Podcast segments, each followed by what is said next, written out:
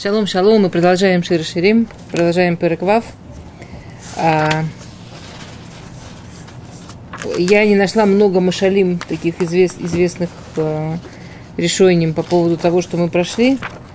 Есть очень интересный малах. Не просто машаль, а? А должок у нас был насчет уровня красоты. Да. Ты забыла? А, из Йоны, точно, я забыла. Ам, то мне жалко без источника. Я постараюсь где-то прямо записать себе, чтобы не забыть.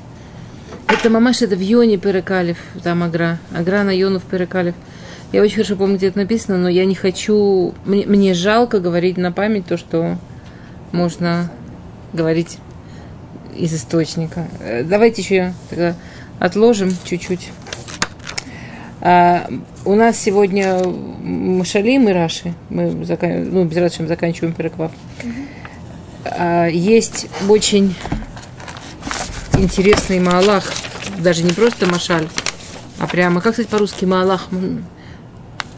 Малах Мишлим. Маалах Машалим. Как это сказать? Ну, вы увидите. В общем, прямо есть такая цепочка Машалим, построение Машалим Дубнера на э, Доди Аллах Легано лерга- э, Доди Аллах Легано Пасук Бет в Переквав Доди Рад Легано Ла Аругота Босем Лирот Баганим Лилкот Шушаним. Да, мой любимый, помните, ее спрашивают эти, эти самые, ее спрашивают, Лахала, э, э, э, Лахалах Дудех, и она им отвечает, Дудея Герад Легано, мой любимый спустился в сад, Аргота Босом, да, где эти всякие с хорошими запахами. И у нас, как всегда, отсылка, мы знаем, что куда в нашей таблице относить, кому интересно. Лир от баганим, пасти в садах, лилкот шушаним, срывать розы. Помните, что, кто помнит, что Агра по этому поводу говорит? Мы разбирали на? Души Тура. Спасти праведников, собирать души. Нахон. И еще там был друг Даварахер, Лилкот Шушаним, это что он забирает, что он собирает праведников. Помните? Мы тогда это только так а, немножко назвали. А, э, Магит приводит Мидраш. Ма- Магит приводит Мидраш Раба.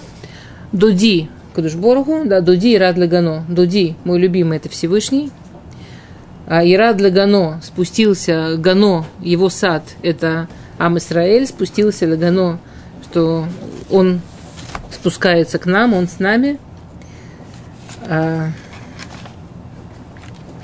Ла Ругот а, Ла Ру- Ла Ругот Абосом, э, это определение, кто, кто мы такие. Ну, это опять можно прямо посмотреть про запахи и так далее. Лирот Баганим, пасти в садах, это Батей Кнесет и Батей Мидрашот. Это э, синагоги и дома учения, где он как раз прямо вот вы молодцы, те, кто вспомнили Агра. И мы знаем теперь источник Агра этого, где он собирает Хидушей Тора. Лилкот Шушаним. И здесь Мидраш идет именно потому, что Агра пишет как Пирушахер. Лисалек Цидиким Мисраэль. Это, это дословно слово Мидраш или Салек. Да. Мамаш лилкот шушаним. Как э, шушаним собирают, их же не, их не порвешь особо шушаним, их только, да, их только можно лисалек. Чтобы розы собрать в саду, их нужно лисалек. То есть есть прекрасный сад, самое прекрасное в этом саду, то, что в общем делает сад прекрасным, это розы, это его розы. И спускается Всевышний в этот сад, и он смотрит за всем, что там происходит, за всеми самыми важными, красивыми вещами, как, мы, как, как евреи учатся и как евреи любят его Тору. И он а, собирает праведников. Зачем? Зачем он собирает праведников? Вообще, что это такое? Почему он собирает праведников? Зачем он собирает праведников? Ну что, мы в прошлый раз говорили о том, что они успели выполнить свою функцию. То есть, по-простому, они успели выполнить свою функцию, их можно собрать. Зачем он их собирает? То есть, еще раз, давайте вернемся. М? Для сохранности. Для сохранности собирают неправедников. тех, кому не доверяют, тех, кому боятся, что они, э, что их нужно вовремя собрать. Если он праведник. То есть, вы понимаете, картинка-то такая, картинка сложная. Мы в прошлый раз шли по Агране, у Аграни немножко другой, там, чуть-чуть другой. Мы сейчас идем по Дубнеру. Дубнер, он смотрит немножко с другой стороны. Я сразу говорю. Дубнер смотрит с той самой тяжелой стороны. Вот есть прекрасный сад. То, что делается от прекрасным, это, собственно, вот эти самые замечательные, самые красивые розы. А тот, кто осадовник, он розы собирает. А, а, а посук-то как говорит, что ну, сад, тот, кто роэ этот сад, он не в смысле, что он пастух, тут он, роэ это тот, кто, ну, тот, кто охраняет, ну, тот, кто пастух сада, садовник, да. Вот тот, кто хочет сад сохранить, ради сохранности сада обрезает самые прекрасные розы.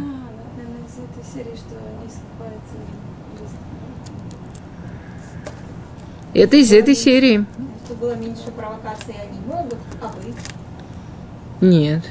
Да, это как это было, какая-то история. Очень много таких историй. Можно всю еврейскую историю посмотреть и посмотреть вот эти самые истории. Я помню, когда перед смертью, я, для меня это было первый раз, что я с этим столкнулась вживую, то, что называется, да, когда перед смертью Равпинкуса вдруг было письмо одного из хасидских рэбе, что у него был сон, в, в нашей, как бы, ну это же было совсем недавно, это было 20 лет назад, не больше, да? Ну, 21, хорошо, это был 21 год назад уже. Все, не больше. Что я забыла сейчас, кто. Я, я, я, я, я прошу прощения, не, посмотр, не, не выяснила, кто, и забыла. Что было письмо Витед Неймани, одного из хасидских рэби, что у него был сон, что Кудышборгу ему сказал во сне, что или а, будут большие проблемы у Ам или он заберет троих великих. И что этот рэби, он молился, чтобы забрали его. И в течение месяца ушли два, два, два хасидских рэбера и Рафпинкус. Причем Рафпинкус был совсем не старый, он в катастрофе. Прямо вот это было настолько на глазах. Эти все истории, которые мы читаем и которые мы знаем, что Кудышборгу вместо того, чтобы трогать евреев, забирает великих, что Кудышборгу да, полит Арзе Ливанон, что пламя забирает великие кедры для того, чтобы колючки не горели это, ну, это очень, э, это очень сложная история. Эту историю, знаете, есть очень много вещей в Иадоте, которые а, вот такой простой человеческой логикой э, не очень понятно, как, как Хочу... нас, Смотри. Сейчас, да. А сейчас. зачем они моли- он молился, чтобы его забрали? Молится, чтобы его. Он, по- он из сна понял, что должно уйти три великих, или будут очень большие проблемы у Ам Исраэль. Слушайте, вы знаете, вопросы типа, почему большой человек о чем-то молился, вот я точно не знаю, что он думал, как это, это э, можно что-то подумать. Хорошо, Он предложил себя. Что? ну, тяжело так. ну, Окей. Что, что именно вам Поэтому тяжело? Ты поставляешь себя. Ну да. Поэтому он и был великим рэбе, наверное. Он, он предложил себя.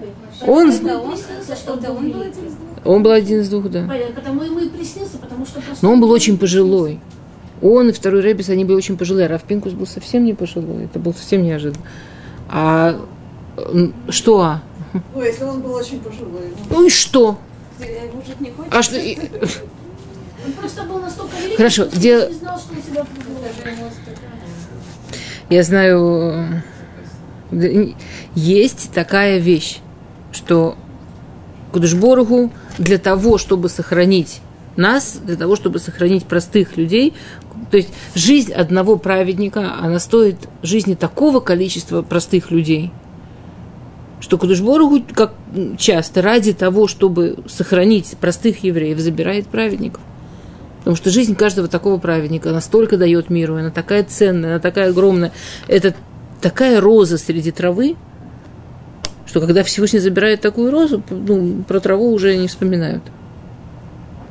И Дубнер приводит такой, давайте, это, это, это сложная тема, это тема, которая должна вызывать, она должна вызывать внутреннее возмущение. Я, я не знаю, ли правильно говорить какой-то хасидут в Аждоде, намекну, А, кто, кто знает. Мне рас- рассказывал один из хасидим, что их Ребе, у у него умер сын, потом у него умер внук маленький, и, и он позвал своих хасидов, и он на них кричал, имейте совесть, сколько я должен за вас платить. Есть, какие, есть какие-то вещи, что к дойлям даже, ну вот они, они платят, но имейте совесть. Это реально сложная тема. Во-первых, это очень сложная тема, потому что мне очень сложно, что для Кудышборуху жизнь маленьких евреев настолько цена, что ради того, чтобы сохранить нас, он готов забирать великих. Он готов лилкот шушаним. Давай, давайте я вам расскажу Маалах Дубнера. Мне кажется, он пот- потрясающий.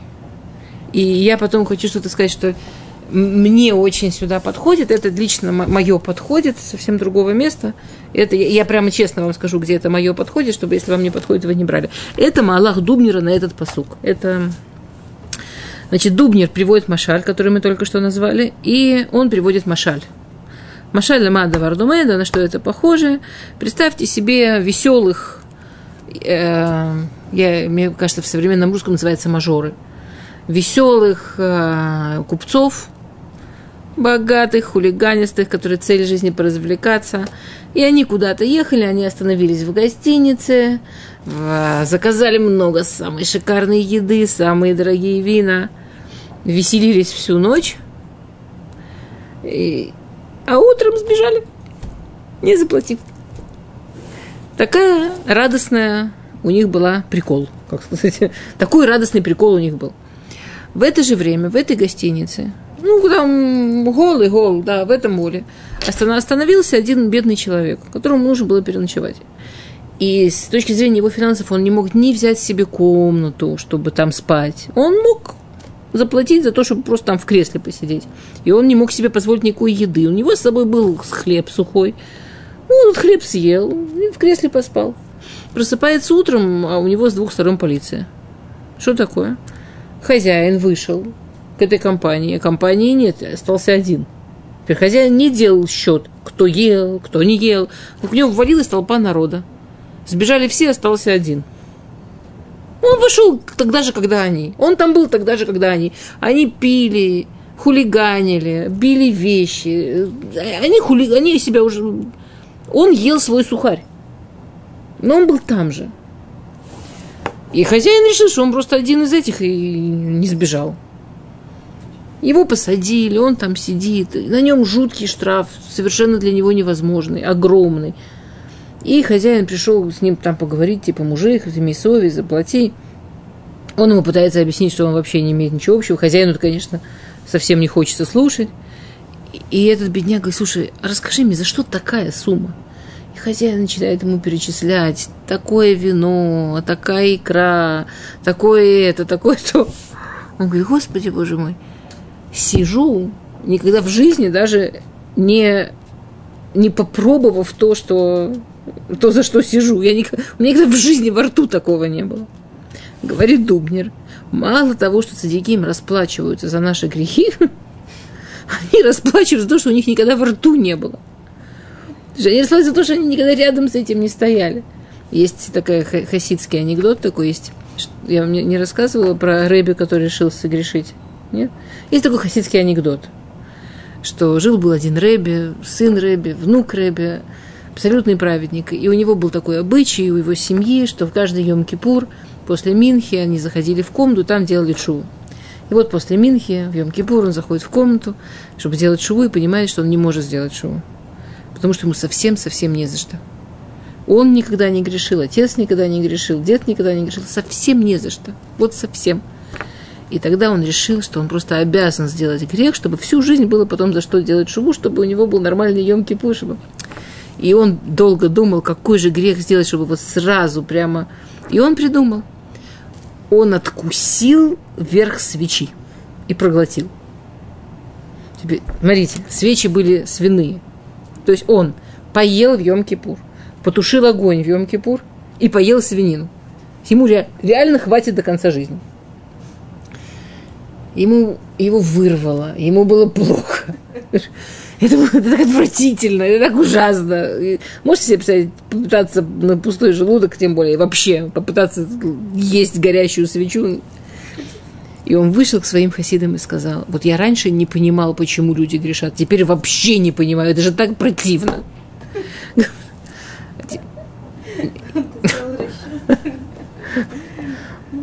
Он все нормальные грехи сделал, что съел не то, съел не тогда, там, в пост. Пожалуйста, все, все, что можно сделал. Ужасно противно. Просто, э, Вырвало. Невозможно выдержать эту гадость. Не понимаю, почему люди грешат. Смех смехом. Говорит Дубнер, приходят праведники, близко не делали ничего, за что их наказывают. То есть они, они расплачиваются поколения. Они расплачиваются, как этот Рэби, который говорил своим хасидам, это недавняя история. Ну, как, не очень давняя история. Это история, которую я ее помню. То есть я, я знаю этих людей, я знаю, это, ну, это не, не, не, не 100 лет назад, не 50 лет назад, это вот совсем в обозримом прошлом. Что а, сколько я могу за вас платить? Он им говорил, да. Люди, которые живут, зная, что на их, по-настоящему на их ответственности поколения. И это не ответственность, что они могут прийти и сказать, ведите себя так, ведите себя так. Ну, уже не говоря о том, что мы же взрослые, сами все понимаем, кто там что скажет. Мы не в том поколении живем, когда Рабаним говорили, и люди почестно и трепетали. Но, но, Вопрос. Почему? Насчет этого хасидского рэба, не понимаю, у него, наверное, близкие, но когда сам праведник уходит, какое же за него наказание? Ну, вот, Всевышний не поднимается. Э, Знаете, написано в Сефер да. А, Извините, я уже сказала, что я не рассказываю, прошу прощения, если я повторяюсь. А, Написано в Сефер да, что когда ну, там вот эта знаменитая буря, что она была только вокруг корабля, и они искали, искали, в чем же вина и в чем же причина, и что делать, да, чтобы остановить эту бурю, что э, Анья, там замечательные слова Анья Хишвали и Шавер, да, этот корабль подумывал разбиться, что ли. Ну, вот прям было что-то совершенно ненормальное такое, да. И вдруг они находят Йону, который лежит там в э, Ярките, в, э, в трюме, в самом низу. У него был расчет, что он понимал, что это из-за него. Он понимал, что Всевышний его наказывает. Он лег в трюме, чтобы, когда будет первая же пробоина, его смоет, и люди не погибнут. То есть он, пожалуйста, он был готов погибать. И они его вытаскивают, он им прямо и честно говорит, Луки Мани- да, Луки Манибры, я, я, я бегу от Всевышнего, это из-за меня. И они, видя, представляете себе, там пираты такие, может, и Йона Анави, и стоит такой праведник, светится. И он говорит, ребята, из-за меня вас наказывают, вы в порядке, это со мной проблема. То есть, они, они боялись дышать рядом с ним. Они его с такими извинениями говорят, и вы позволите типа, вас выкинуть из корабля. Он им говорит, да. И тут он говорит им потрясающую фразу. Талунью вердуни ям. Подкиньте и киньте меня в море. И все мифаршим, конечно, спрашивают, подкиньте. Ну, типа, они не выкинули, они его подкинули, а там уже... Нет, нет, подкиньте и киньте. Это, это, это, это нахон, нахон. Есть такой вариант ответа, очень тяжелый, конечно, очень дохугно, скажем, есть такой вариант ответа. Большинство мифашим говорит, что он хотел что-то выиграть. Что? Что он хотел выиграть? Говорят мифаршим, он хотел выиграть еще вот, что если человека кинуть в море и подкинуть в море, будет разница там в секунду, или во сколько там долю секунды, или сколько долей секунды, что он будет дольше жить. Он хотел, он был готов умереть. Умереть готов. Но при всей готовности умереть, ради Ам Исраэль, он же почему был готов умереть? Он считал, что Всевышний, то, что Всевышний посылает его сделать, сделает плохо Ам Исраэль. Да, как там говорит Раша, он любил сына больше, чем отца. Он был готов ради Ам Исраэль, как, как, э, да, как Мидраж говорит, как гувернер, который стоит спиной, э, защищает от отца нахулиганившего сына и говорит, бей меня. Он, был готов, но при этом умирать, да, но если есть возможность хотя бы еще долю секунды выиграть, говорят нашими фаршим, потому что он понимал ценность жизни. Он понимает, что даже доли секунды, пока мы живем здесь, мы можем все исправить, можем все изменить, Шма Исраэль сказать. да. Умереть, сказать Шма Исраэль, умереть, не сказать Шма Исраэль. Это Гилгуль спасти. Можно какую-то мысль шувы, посуг сказать, два Тура подумать.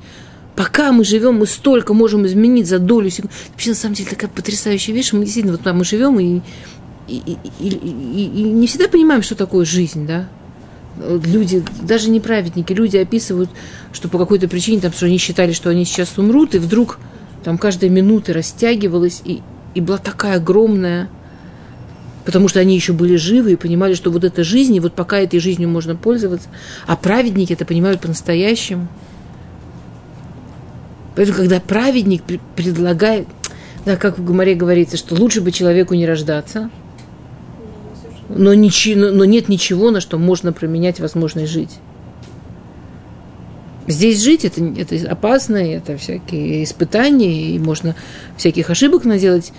Но когда ты уже живешь, те возможности, что у нас есть, те шансы, что у нас есть в каждую секунду, в каждую минуту, это, это что-то такое потрясающее, такое невозможное. Не- Невозможно огромное может что-то происходить каждую минуту. И, и- и просто это, это, и это не потому, что ты такой умный, да, а просто потому, что ты живой, и ты делаешь то, что ты делаешь. Я сейчас в одном месте преподаю Беркат Амазон. Такая тема уроков. Серия уроков про Беркат Амазон.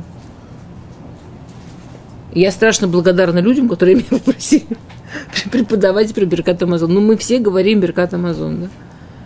Когда его начинаешь учить, когда начинаешь преподавать, я уже сколько в нем есть и что в нем есть. А мы можем хоть три раза в день, хоть там сколько раз в день, мы, мы можем создать ситуацию, чтобы вот это сказать, чтобы вот это сумасшедшее количество мецвод получить.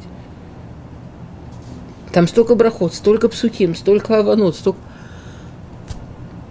Ну, что-то потрясающее совершенно. Беркат Амазон. Все, человек после смерти никогда не сможет его сказать. Умрешь и все. Человек после смерти улыбнуться не сможет. Да, мы же знаем, какая мецва улыбнуться. Мальбин Шинаем, Ютерми Машкеу Халав. Да.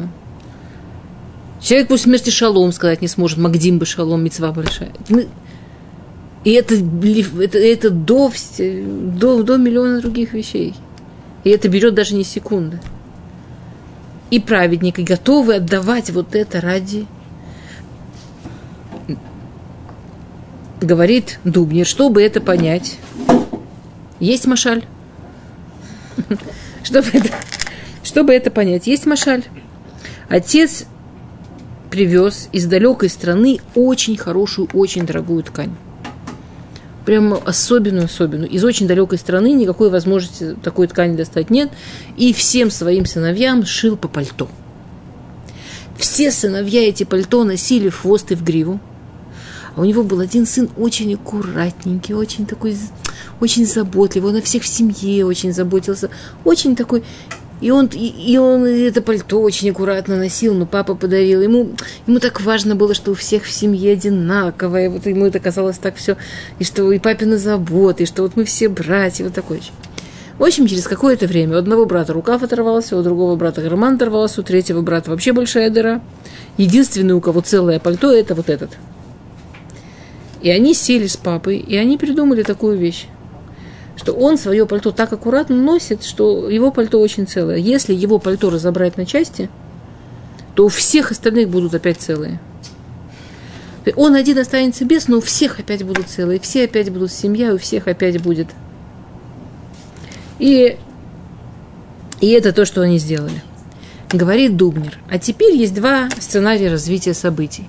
Что эти братья, ну, понимаете, опять, мы говорим немножко про время, когда одежда это было что-то очень дорогое, очень ценное, то, что редко делали, да, что одежда это была ценность. Нам, нам сегодня в нашем мире тяжело понять, давайте все-таки вспомним, что мы говорим про Дубнера 200 лет назад. А, говорит Дубнер дальше. Теперь есть два варианта развития событий. Один вариант. Все братья смотрят на своего брата, который ради того, чтобы у них у всех были эти хорошие, красивые, качественные, целые вещи, был готов остаться без. Ради того, чтобы они все выглядели как семья, был готов остаться без. И они думают, нет, больше мы не будем хулиганить в такой дорогой вещи, больше мы не будем так к этому относиться. Ну, он, он так пожертвовал, чтобы у нас было. Мы постараемся, чтобы вот его жертва, она не была просто так чтобы это было действительно вот он увидит, что не просто так он отдал нам свое пальто. И тогда он смотрит на это, и он счастлив. Он смотрит, и он счастлив, он не просто так это сделал, это действительно имело смысл. Это есть второй вариант развития событий, что они продолжают хулиганить, и в этих пальто чуть ли не в грязи валяться, и футбол играть, и чего только нет, потому что им пополам на стороне папы, пополам на стороне брата. И тогда все, что он сделал, совершенно зря.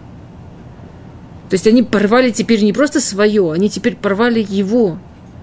Они все равно, что взяли его и тоже порвали. Говорит Дубнер, праведник готов отдать жизнь. Всевышний готов оставить свой сад без роз, оставить этот мир без самого прекрасного, что в нем есть, для того, чтобы жили мы, для того, чтобы остались мы.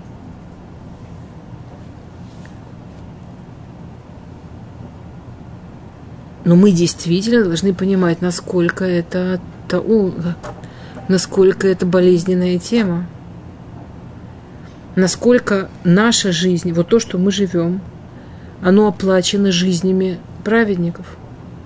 То есть, если говорит Дубнер, исходя из этого машаля, в жизни каждого еврея возможно, с большой вероятностью, есть жизни великих, есть жизни людей, которые отдали жизнь ради того, чтобы мы жили. Что мы с этими жизнями делаем? Ну, скажем, там у меня есть X там, лет, часов, дней, минут, а часть из них не мои. Часть из них оплачены чужой жизнью. Вот этот рукав над жизнью вот этого праведника, а этот карман жизни вот этого. Если я этим пользуюсь ну, как, да? Насколько они на это смотрят, насколько их жертва не зря. Продолжает Дубнер и говорит, а, представьте себе человека с золотым сердцем. Очень добрый, очень, вот человек с золотым сердцем – он сел за стол, подготовил трапезу себе. И вот он сейчас начнет кушать. Вдруг прибегает абсолютно чужой человек и сжирает его еду. И убегает. А он человек с золотым сердцем. Понимаете условия задачки? Говорит Дубнер. Если тот, кто съел его еду, ему это на пользу. Ну, да, был голодный человек, наелся. Это сидит голодный, но счастливый. Ну, он по природе такой добрый человек. Он думает, ой, ну, ладно, я, я-то ладно. Вот, не глядя, помог. Он пронесся, унес, что унесся, все хорошо. А я ему помог, хорошо. А если он знает, что то, что тот съел его еду, ему во вред, ну, не знаю, у него там были пироги и пирожные, а, а этот с диабетом – и он, и, и он сам остался без. И тому, кто это съел во вред. И тому, кто это съел, ничего хорошего. Это не принесет яд. Ему даже утешиться нечем. И он остался без, и, и пользы никакой. А, говорит Дубнер, цадиким своей смертью продлевают жизнь поколения. И цадиким, то есть судя по тому, что говорит Дубнер, Кадушборову собирает эти розы с их согласия. То есть Цазиким согласны отдавать жизнь, чтобы продлить жизнь поколения, чтобы дать еще жизни каждому из нас. Если это используется для Турава Мицвод, они это сделали не зря, они счастливы, они чувствуют, что это прекрасно, это, это совершенно для них все искупает.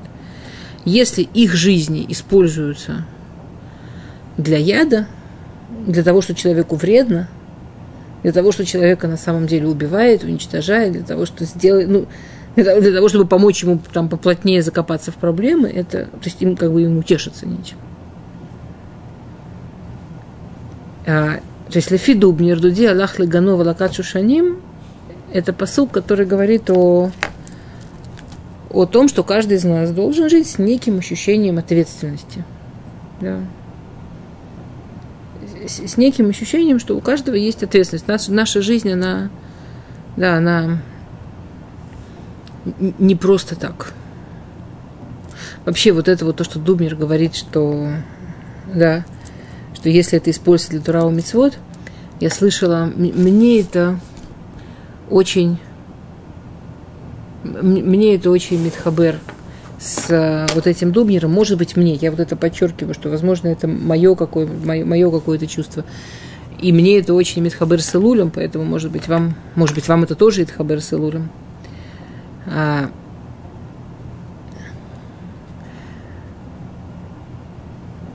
и, э, Рав Рав Эрлингер. Я сказала Рав Эрлингер. Рав Эрлингер сказал такую вещь. Он говорит, что есть этот вот знаменитый вопрос, да, э, из э, Рамхаля. Ну, все знают, что зачем человек живет, в чем смысл жизни человека. Смысл жизни человека, ну, по Рамхалю. Ну, грубо говоря, чтобы мы на том свете не ели лахмада кисуфа, да, чтобы мы не ели хлеб стыда. Что человеку стыдно получать то, что не, не в заслугу. Мы все придем туда рано или поздно. И Кудушборогу хочет, чтобы там нам было идеально, чтобы там мы были совершенно счастливы. А если душа приходит туда и получает что-то не в заслугу, что-то, что она не заработала, она чувствует стыд, ей плохо, и вот этот вот элемент стыда, он превращает Ганеден в не Ганеден, и Кадышборгу ради того, чтобы мы, придя туда, чувствовали, что мы получаем заработанное, создал этот мир, в котором, изучая Тору и делая мецвод, мы зарабатываем будущий мир в заслугу. На самом деле, действительно такая сложная тема. Я много лет преподавала это в Рамхале а, молоденьким девочкам, и всегда я сталкивалась с такой прикольной реакцией, что девочки были страшно удивлены. Кому это мешает получать что-то? Кому мешает получать что-то бесплатно? Да, только да, вообще замечательно. И это прикольно, что это неправда. То есть обычно они говорят, он мне там, мне там, я не знаю, мне 16 лет, мне 17 лет, мне родители всю жизнь все дают, и я прекрасно себя с этим чувствую. Какая мне проблема, что я Кудышборгу мой папа. Пусть дает. Вообще без проблем. Ганеден, замечательно. С радостью. А, э, то, что там говорит Рамхаль, он не говорит, что именно от мамы, от папы получает дали от Кудышборова, он говорит вообще. То есть, на самом деле, это очень простой пример. Представьте себе, что вы идете по улице голодные, и вам сейчас нужно подойти к чужому человеку и попросить одолжить там 20 шекелей. Или попросить яблок. Это очень неприятно. Я могу до дв- 20 раз могу чувствовать, что я могу попросить у мамы папы. Но как только я себе представляю вот эту ситуацию действительно, что я должна одолжиться, что я действительно должна сделать, ну, попросить у кого-то, или быть обязана, или получить что-то. Вот, вот это вот чистая ситуация получить просто так, подаяние. Мы все, нас всех это внутри переворачивает. То есть есть, и это, и это не важно, человек может быть самый эгоистический поганец.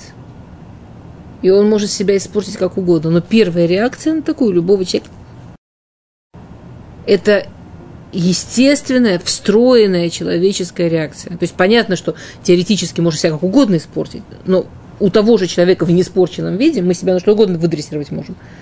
Естественная первичная реакция. Я, я готов на многое, чтобы не оказаться в этой ситуации. Я, я готов на достаточно любую работу, чтобы не оказаться в ситуации, что я, да, что, что я прошу. Я, я, я помню, при- я приехала в Израиль и попала в НВ, и, и, и Раф спросил, э, ну, там, я м, там, э, как я собираюсь платить. Я спросила, сколько, мне сказали, сколько, я сказала, там, когда, и, я пошла, естественно, искать работу. А мне, ко мне потом там подошла а, какая-то организатор и говорит, а почему ты не сказала, я только что приехала, я Улаха Даша, у меня нет денег, помогите мне. И я помню вот это чувство, что слава Богу, что она не подошла раньше, потому что если бы я чувствовала так правильно, то я бы себя ужасно чувствовала. А так я даже не знала про такую возможность, и все так мило кончилось, так удобно, так приятно. Я даже не залезла в эту неприятную тему, он туда не залез. А. Ну, это, это, это, это очень тяжело, это не хочется там быть. Это то, про что Рамхаль, да, как бы. Это то, про что Рамхаль. Что говорит Равлин, нет, Рамхаль не про это.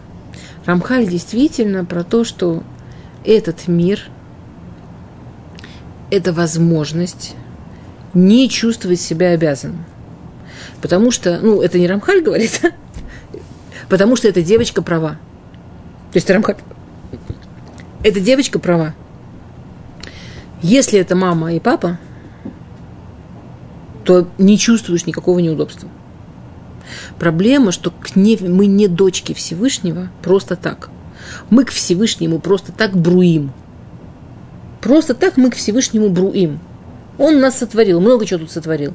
Он людей сотворил, он, животных сотворил, он птиц сотворил. У него очень много бруим. Вот когда мы делаем Турау Мицвод, вот когда мы делаем Мицвод и учим Тору, это то, что он хочет, чтобы делали его дети. Вот тот, кто это делает, это его ребенок. Этим мы покупаем возможность, мы приобретаем возможность быть вот тут мы ради того. Вот сюда Всевышний вложил вот эти крючки, вот эти возможности, как стать его ребенком. И когда я прихожу туда, и я его любимая дочка, я действительно не чувствую никакого неудобства. Потому что от папы действительно не неудобно. Но это только если я делаю что-то, чтобы быть его дочкой. И он, и для него это так важно, что даже что тех, кто уже сделал, кто уже любимый ребенок, кто, кто уже действительно сделал все, он готов забрать, чтобы тем, кто еще трава в этом саду, дать еще еще возможность стать ребенком. И это то, что, на мой взгляд, это то, что объясняет Дубнер здесь. Даже, даже уже не твою жизнь дает, даже дает тебе одолженную жизнь, чтобы только... Да, окей, успеть. Хорошо. Теперь мы остановились в Раши на, на посуг Зайн, да? Окей. А,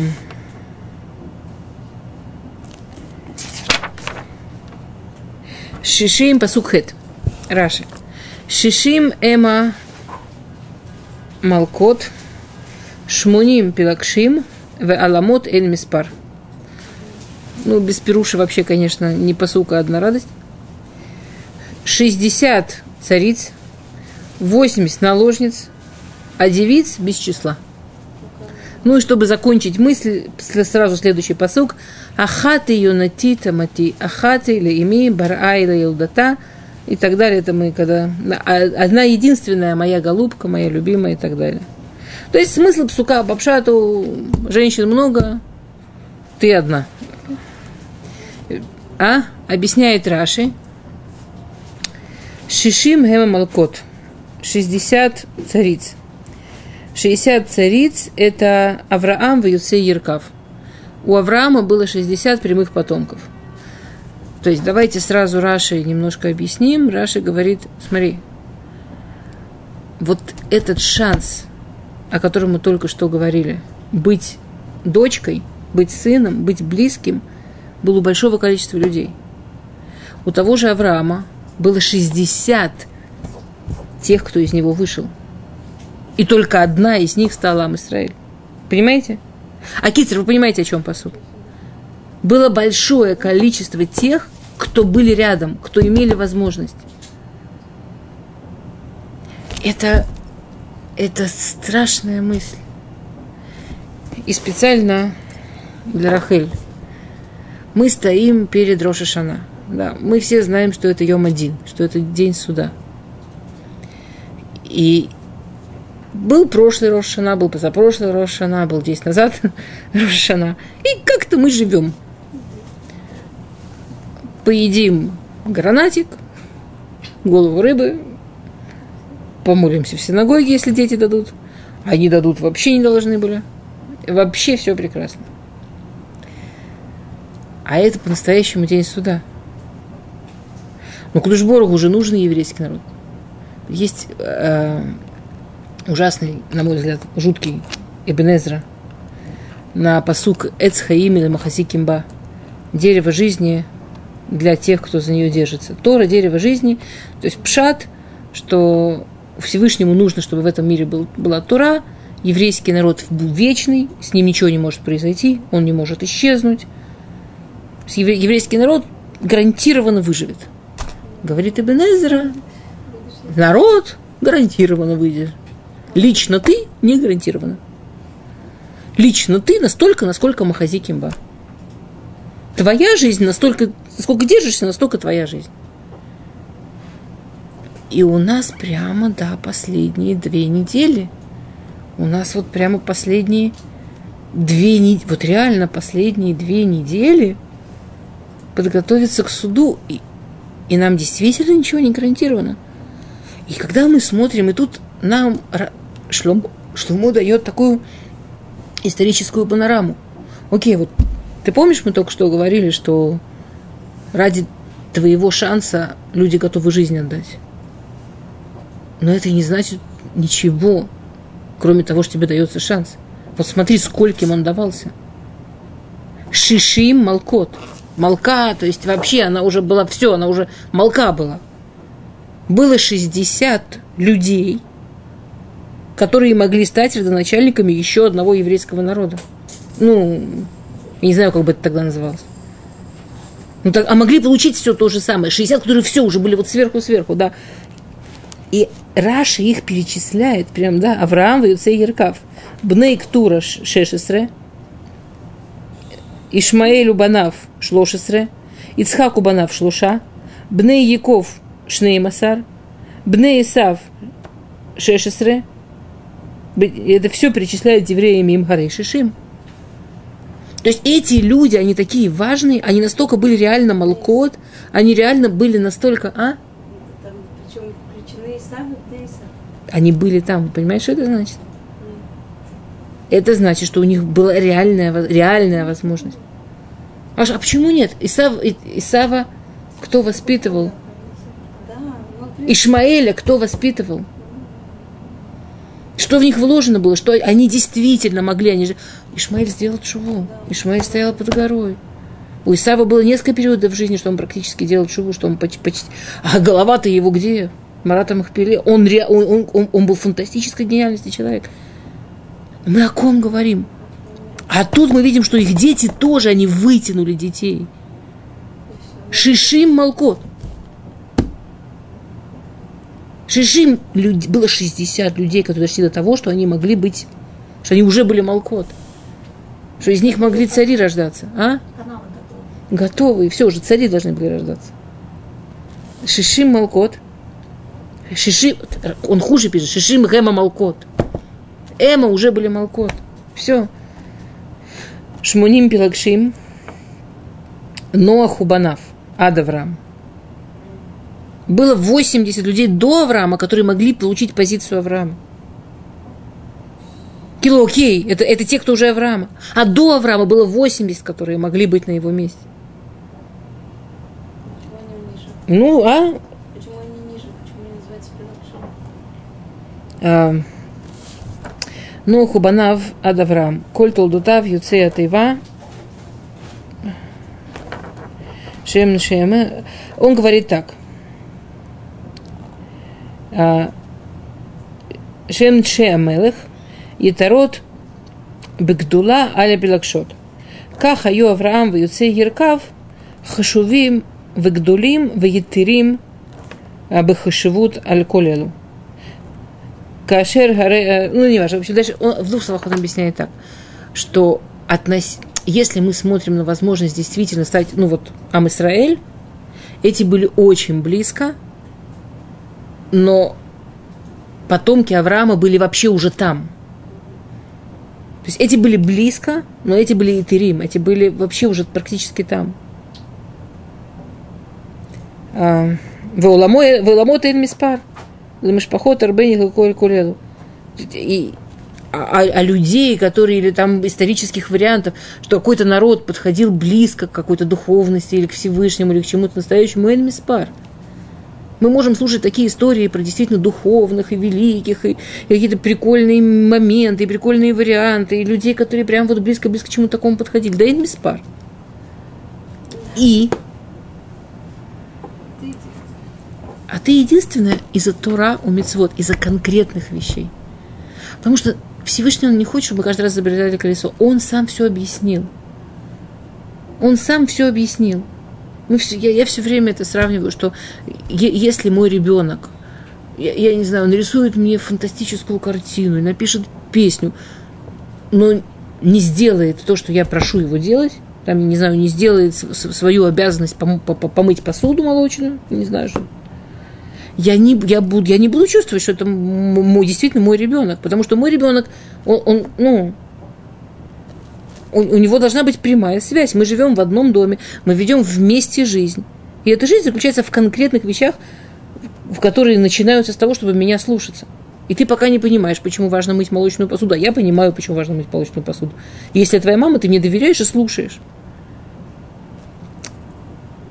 Наша разница именно в Турау Мицвод. Наша разница в том, что мы учим его Тору и соблюдаем его Мицвод. Поэтому мы его дети. А, есть, э, если уже мы сегодня с Машалим, есть другой пируш на это, есть другой пируш, слегка, есть Машаль, пируш, Машаль на это. Эм, сфорна, э, пируш сфорна, я это ради Машаля, вы уже поняли, да? Сфорна говорит, рабуды от бена философим, в йотер бен хахаме атева, авалям Исраэль, алал кулана, бетурато, угадайте, убы митцвотав, убы двикут бабуре. Да, а, то есть Малкот с точки зрения Сфорна это философы, и у них было много даже каких-то гениальных просветлений и гениальных знаний. Еще больше Бен Хахметева, еще больше гениальных просветлений у людей, которые изучают реально, вот прямо эмпирически изучают природу, да, а, законы природы. Но Ам Исраэль выше всего этого в Торе, в Мицвод – и в Двикут Бабуры, и в прикреплении к Всевышнему. И на это приводится такой, такой интересный машаль. Э, этому машалю предшествует история. Э, Гаон, Гаон Рав Хорнштейн, он был э, раба, он был главный рав Житомира, а потом главный рав Одессы. Он спросил своего учителя Ружинеров. Он спросил Ружинеров такой вопрос, что мы же понимаем, что Ам Исраэль он, он, у нас знание от Всевышнего. Что это нельзя сравнивать с тем, что знают неевреи. Как же так, что даже Гамара приводит, что в каких-то вещах э, наши мудрецы соглашались с неевреями, с их выводами о природе или там о каких-то знаниях. Или мы, или мы говорим, вот, вот эта наука интересно узнала, вот это, это вы понимаете, в какое время было, время всех великих открытий. Вот это вот мы не знаем, а они узнали. Как так? И Ружинеров ответил ему Машалем – Машаль такой, что однажды один великий царь решил показать своим э, своему народу свое великое богатство. Он такой богатый, он решил своему народу показать, какой он богатый. И он какой-то день, в определенный час, открыл для народа все. Вот открыли двери дворца, можно было пойти в сад, и можно было пойти в холл, везде – Теперь простые люди, они вошли в сад, и они офигели. Какие там вообще цветы, скульптуры, чего там только нет. Более там люди по не попроще вошли в, за, в, в холл, и там такие висели произведения искусства, и такое богатство, и такое. Но были люди действительно умные. Они понимали простую вещь, что все самое ценное рядом с царем. И если царь сказал, покажу все, то у тебя есть войти в сад можно по разным возможностям. И войти в холл можно по разным возможностям. Но это такая редкая возможность. Царь сказал, покажу все. То есть можно прямо подойти к царю и посмотреть, что он держит для себя. Вот у себя в спальне, буквально. Вот у себя в хадре хадаре. И вот только эти умные люди, они воспользовались этим часом, чтобы пробраться прямо к царю. Говорит Ружинеров, обрати внимание, пока они бежали к царю, они не рассмотрели сад – они не рассмотрели холл. Они оставили это тем, кто этим интересовался. Но зато они оказались около царя. То, что увидели они, не увидел больше никто. То, куда приблизились они, никто больше не смог никогда приблизиться. Но все остальное они пропустили осознанно. Когда мы говорим хухма багуим таамин, это правда, хухма багуим таамин. Да, то есть э, с точки зрения этого машаля, коля кого-то 60 цариц, коля кого-то 80 этих наложниц, коля кого-то не счесть остальных, да коля кого-то. У вас наверняка есть классные, крутые знания, мы даже готовы их получить и послушать. Мы вообще другим занимаемся. Мы просто другим занимаемся. Помните, как э, история, которую внучка Хофисхайм рассказала, знаете? Внучка, Не, ну, не совсем, что мы другим занимаемся. Прям вот про это. Ладно, окончательная завершающая история на сегодня. А, у Хофицхайма, внучка, она недавно умерла совсем. Она приехала в Израиль, потом уехала тут в Америку, была пожилая женщина, жила в Ленинграде, совершенно нерелигиозная. Там грустная история. А, После смерти первой жены Хофицхайма у него была дочка, которую взяли родственники воспитывать, и он совсем юный был мальчик. Он женился первый раз совсем-совсем юным, я не хочу врать цифру, но это совсем, по нашим временам, потрясающе юная просто. И, и, и он овдовел очень быстро, остался с маленьким ребенком, ему было там, по-моему, 15, ну что-то совсем-совсем чуть-чуть, и родственники, как это было принято, взяли воспитывать, и неудачно. Потом он женился, и все, что мы знаем ЗАГСа, и все, что мы знаем, это вот от второй жены, там была такая очень классная история, потому что она была по всем показателям ему не подходила, а, и вот он с ней был счастлив всю жизнь, дети замечательные, все. Там была целая история. Ну ладно, это сейчас, это сейчас не относится. И он очень старался с этой своей дочкой, с ее детьми, совершенно нерелигиозными, поддерживать всяческие отношения. И, и эту историю, эту историю вот буквально Саша Барк, кто знает Алекс- Александр Барк, он прямо вот слышал от этой внучки. Это история, которую я слышала вот прямо от того, кто слышал. Она приехала в Израиль, был какой-то шаббат, и она, ей там предложили зажечь свечки, она зажгла свечки, и она, она рассказала, вот, она, вот у нее такая история про дедушку, что прямо у нее в голове торчит. И история такая, что она приехала как-то к дедушке на летние каникулы, дедушка Хофцхайм, как вы поняли. И, она там пожила, у него пожила, Хофцхайм же был ужасно просто. Он жил в этом Радине. Вы знаете, да, у него земляной пол был. Ему один раз там пр- проложили пол паркетом, он плакал. Что ему казалось, он говорит, что за эти деньги можно, чтобы люди еще Мары выучили. Я хожу, мне кажется, я хожу под Апе Гмара. Очень-очень просто жил. У него дома ни одной книги не было. Ни одной. Но он не понимал, зачем. Он все, что один раз читал, он помнил наизусть до буквы. Он реально не понимал, зачем. У него ни одной его книги дома не было.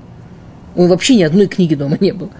Он, он жил очень минималистично, вот совсем. А она из Ленинграда, из Петербурга. В общем, пожила она там какое-то время, и она ему говорит, дедушка, я не понимаю. Вы живете в каменный век. Дедушка, оглянись.